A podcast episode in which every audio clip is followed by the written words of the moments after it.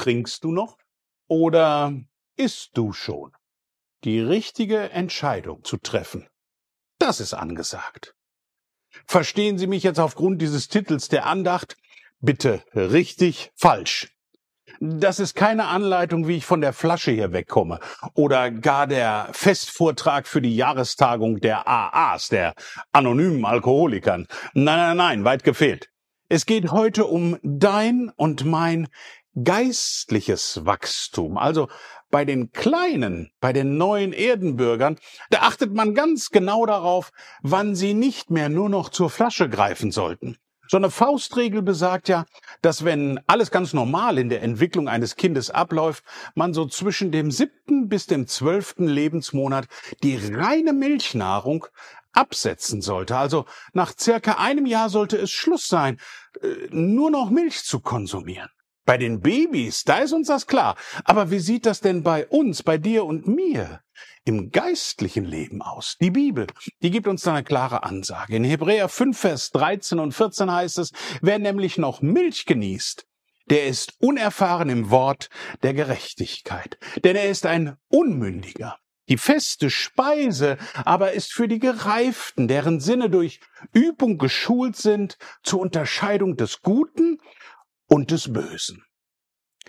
In einer Geschichte wird von einem jungen Mann einmal erzählt, der einen weisen alten Mann fragte, wie er so erfolgreich wurde. Und dieser alte Mann antwortete, gute Entscheidungen und nochmals gute Entscheidungen. Ja, und was befähigte sie, gute Entscheidungen zu treffen? Fragte der junge Mann dann weiter. Und der Alte sagte, Erfahrung. Diese Antwort kam postwendend. Nach einer kurzen Überlegungszeit des jungen Mannes sah man dann förmlich die nächste Frage auf seinen Lippen. Ja, und wie sammelt man diese guten Erfahrungen? Und auf diese Frage antwortet der weise alte Mann dann genauso schnell und sagt, schlechte Entscheidungen und nochmals schlechte Entscheidungen. Ja, das ist eine Geschichte zum Schmunzeln, aber sie wirft doch eine gute Frage auf. Nämlich, wurden deine Sinne darauf trainiert, richtig von falsch zu unterscheiden, also das Richtige zu tun und das Schlechte zu lassen?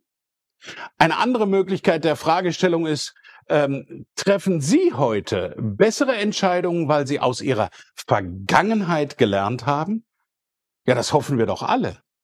Mein Gebet vor jeder Besprechung hier mit meinen Mitarbeitern im Bibelcenter Breckerfeld ist, Herr, schenk uns Weisheit, dass wir erkennen, was zu tun und was zu lassen ist. Menschen und somit auch wir, du und ich, finden wir uns wieder in den verschiedenen Menschenkategorien. Es gibt nämlich 3 Arten von Menschen auf dieser Welt. Das erste sind die Narren. Sie treffen schlechte Entscheidungen und lernen nie aus ihren Fehlern. Also treffen sie weiterhin immer wieder schlechte Entscheidungen. Ein Beispiel dafür ist Nabal. In 1. Samuel 25, sein Name ist Programm. Nabal übersetzt heißt der Narr. Ohne seine kluge Frau Abigail hätte er schon viel eher die Radieschen von unten wachsen sehen können. Er war ja bei dieser Begegnung mit Davids Leuten und er weist sie dann einfach zurück und David will ihn dann platt machen mit 400 Mann. Und dann kommt Abigail und beschwichtigt und entschuldigt sich für ihren Narrenmann bei David. Die zweite Kategorie von Menschen sind die im Durchschnitt normalen Menschen. Sie treffen auch schlechte Entscheidungen, aber sie lernen aus ihren Fehlern. Und folglich treffen sie immer weniger schlechte Entscheidungen. So wie ein Petrus. 3-mal verleugnet er den Herrn am Kohlenfeuer dieser Welt. Aber er hat daraus gelernt. Und dann gibt's dann noch die dritte Kategorie. Das sind die wirklich weisen Menschen. Sie lernen aus den Fehlern anderer und vermeiden es, die gleichen schlechten Entscheidungen zu treffen. Folglich ersparen sie sich ganz viel Schmerz. In Prediger 9, Vers 14 und 15 heißt es, gegen eine kleine Stadt, in der wenige Männer waren, kam ein großer König und belagerte sie und baute große Belagerungstürme gegen sie. Und da fand sich in derselben Stadt ein armer, aber weiser Mann. Der rettete die Stadt durch seine Weisheit. Und doch gedachte kein Mensch mehr an diesen armen Mann. Interessant.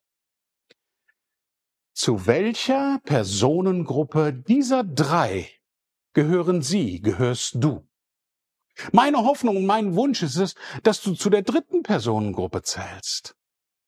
Hoffentlich bist du nicht mehr im biblischen Milchstadium, sondern kannst schon feste Nahrung zu dir nehmen aus Gottes Wort.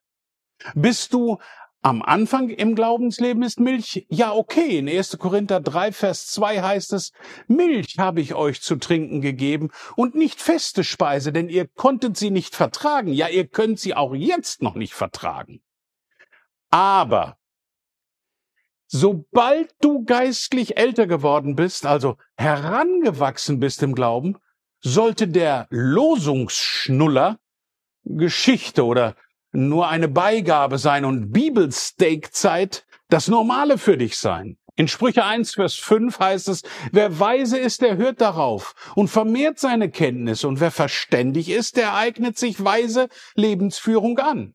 In Psalm 107, Vers 43 heißt es, wer weise ist, wird dies beachten und wird die Gnadenerweise des Herrn verstehen. Also werd ein stabiler, gut gewachsener, trainierter Nachfolger unseres Herrn, der die richtigen Entscheidungen trifft. Noch einmal der Vers aus Hebräer 5, Vers 13 und 14. Wer nämlich noch Milch genießt, der ist unerfahren im Wort der Gerechtigkeit, denn er ist ein Unmündiger. Die feste Speise aber ist für die Gereiften, deren Sinne durch Übung geschult sind zur Unterscheidung des Guten und des Bösen. Also, ich wünsche dir von ganzem Herzen jeden Tag feste Speise aus dem Worte Gottes.